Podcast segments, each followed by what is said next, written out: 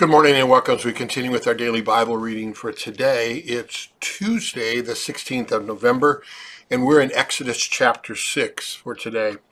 Remember how Exodus chapter five ended? Um, well, actually, this is where it's at. Moses has just left the presence of Pharaoh. He's told Pharaoh, let my people go, and Pharaoh has just lowered the boom on, on God's people. He said, I'm not going to give you straw. You're going to have to produce just as much. Um, it couldn't get worse. Then Moses is just outside the door there from meeting with Pharaoh, and the people come to Moses and say, Moses, why did you do this to us? And then it says in verse twenty-two, chapter five, so then Moses turns to the Lord and says, Lord, why have you done this to us? And, and he even questions whether God's going to do what he promised he would do when he said he would deliver his people from Israel. So think of this. Think of this in the, in the times when, when we're really struggling in our faith, when, when life is hitting us hard, and, and when we've got physical, emotional, spiritual challenges in front of us. You know, we wonder the same thing too. God, where's your deliverance?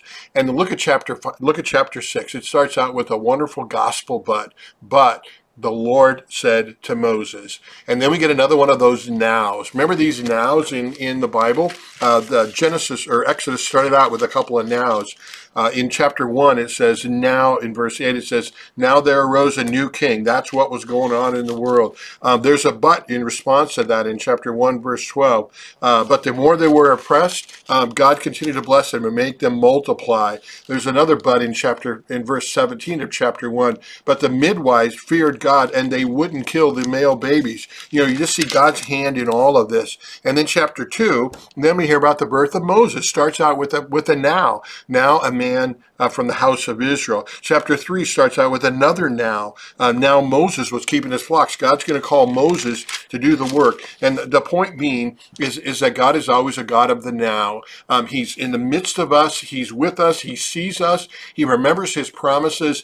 And now here it's going to be carried out. So we can always be sure, uh, even in the times when we're in the in the buts or in the uh, the other challenges we go through, there's going to be coming a now uh, where God's going to hear their prayer and God's going to answer them. Ultimately, that's going to happen when now we're going to stand before the before the throne of God um, after our death, and we're going to plead Jesus Christ. And now God is going to say, now come and receive the blessing that's been made for you since the beginning of the world. So beautiful, beautiful nows there. And And then in the next thirteen verses of chapter six come some of the most powerful messages from God, just filled with words. You're going to have to read through this like two or three times and make sure you get the impact of each one of those statements of God. So let me try to help you with that just a little bit. So, but the Lord said to Moses is, uh, is the way it starts out. Whenever you see that but, um, it's going to be something good. God's going to come uh, to remind us of what he had promised and what he's done for us in the past to give us us hope and to say, you know, it looks like the devil's winning, but, but. Um, and then he says, now you shall see what I will do to Pharaoh. And then he says, "From for with a strong hand, he." Now, I know oftentimes God refers to himself as he, but it, grammatically, I think the he has to be Pharaoh. Pharaoh's the one that's going to send them out. Pharaoh is the one who's going to drive them out. Now, isn't it something? At this point, Pharaoh's saying, no way, I'm going to let you out. But you know what? God is going to show Pharaoh so much that he is more powerful than him. Um, he's going to make it so Pharaoh literally does drive them out of the country. And keep that in mind when we get later on in the next couple of chapters, when And that actually does happen after all of the plagues. It isn't just um, that uh, the children of Israel sneak out without Pharaoh knowing about it, or that Pharaoh just says, oh, you guys just go, you know. No, he literally wants to get rid of them. He's seen the power of God. He will not bend the knee to the power of God, uh, but he will, because he will literally drive the people out of there, which shows just how powerful God's deliverance is. Then verse two, so God spoke to Moses and said to him, remember the last thing God said to, or Moses said to God was, God, you You said you were going to deliver us, and God's going to remind him again. You see, in, in our failings and in our weaknesses, we forget about God. And, and God is always reminding us about what he's promised. He keeps reminding us. He tells us to remember the Sabbath day so we can hear again, be reminded again of his promises, of his grace, uh, and all of that. And notice how he starts out. He starts out with, I am the Lord. Now that in and of itself ought to give us hope and peace. Remember Jesus said, I am the good shepherd. Lord, I am the bread of life. I am the way and the truth and life. He's that ever-present God. He's never old. He's never, you know, I can't do this anymore. I used to be able to do it kind of thing. He is always present with us. And the I am part ought to just give us that great hope. And then, but then he embellishes it on what that word Lord means. It's the God who's known us from the very beginning, who committed himself to us, uh, who remembers us, and is going to act on our behalf. He says in verse three, remember, I, I appeared to Abraham and Isaac and Jacob. Um, always look at God's, uh, uh, um, always look at God's resume. Look at what God has done for you in the past and remember that. Um, and he says, but by my name, the Lord, I did not make myself known to them. Now, we talked about the name, the Lord. If you go back to chapter three, where God appears to Moses and says, I am who I am. This is that ever-present God. And he reminds him, verse four, I have established my covenant. And when God establishes his covenant, unlike me, when I make promises or I make commitments, I don't always keep them. In fact, most of them I don't or I can't. Uh, when God makes a covenant or promise, he always, always, always keeps them. And then notice the wonderful verbs in verse five. I have heard, I have remembered. Verse six, I will bring you out, I will deliver you, I will redeem you um, with my outstretched arm, and I will do it with great acts of judgment. It isn't just God saying, oh yeah, yeah, yeah, I remember you, I remember you, you know, hang in there, um, things are good. No, these powerful action verbs, uh, which are um, always passive, in other words, God is doing the action and I'm receiving the blessing of that action. It's always, I will bring you out, I will deliver you.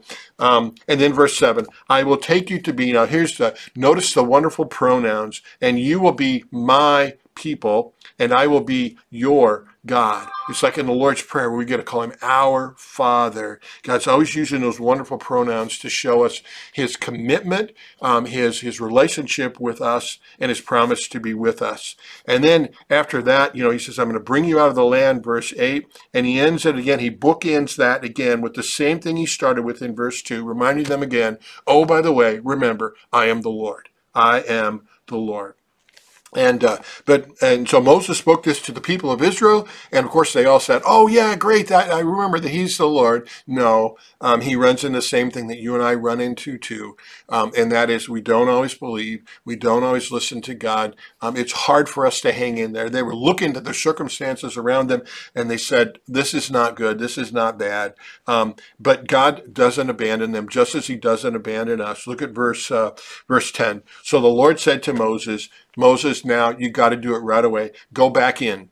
Go back in. Remember, Moses has just left Pharaoh's presence, and God says, turn around, Moses, and go back. Oftentimes, God tells us the same thing, too. We want to give up. We want to quit. And God says, you know what? Go back in. And he says, go back in. Tell Pharaoh, king of Egypt, Egypt to let the people of Israel go.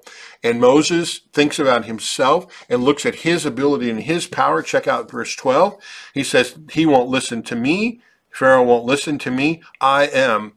And, and look at verse, look at how verse thirteen starts.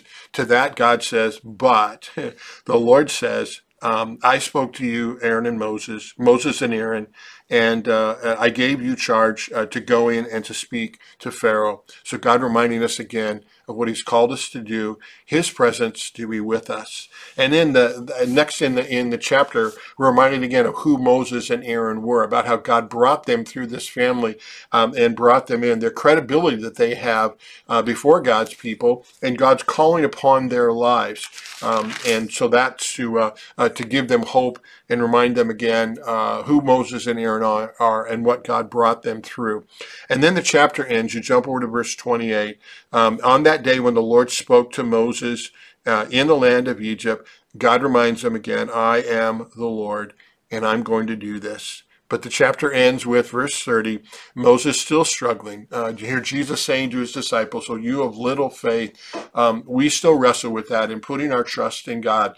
And, and he just keeps, God keeps uh, at us and he keeps reminding us and he keeps reminding us he's going to be faithful. Uh, and Moses ends with me in the chapter there because when he thinks about himself, there's no way I can do this by myself. Uh, but God's going to answer again. And that's how chapter seven is going to start. Um, so you see our challenge, our struggle in trying to trust God, but God's faithfulness in reminding us of what he's promised and that he's always going to be faithful to his promises. So God bless you as you read. Like I said, that first part, you got to read through that like three, four times just to, to emphasize again and hear God calling to you and reminding him, reminding us of his promise and of his strength. God bless you as you read.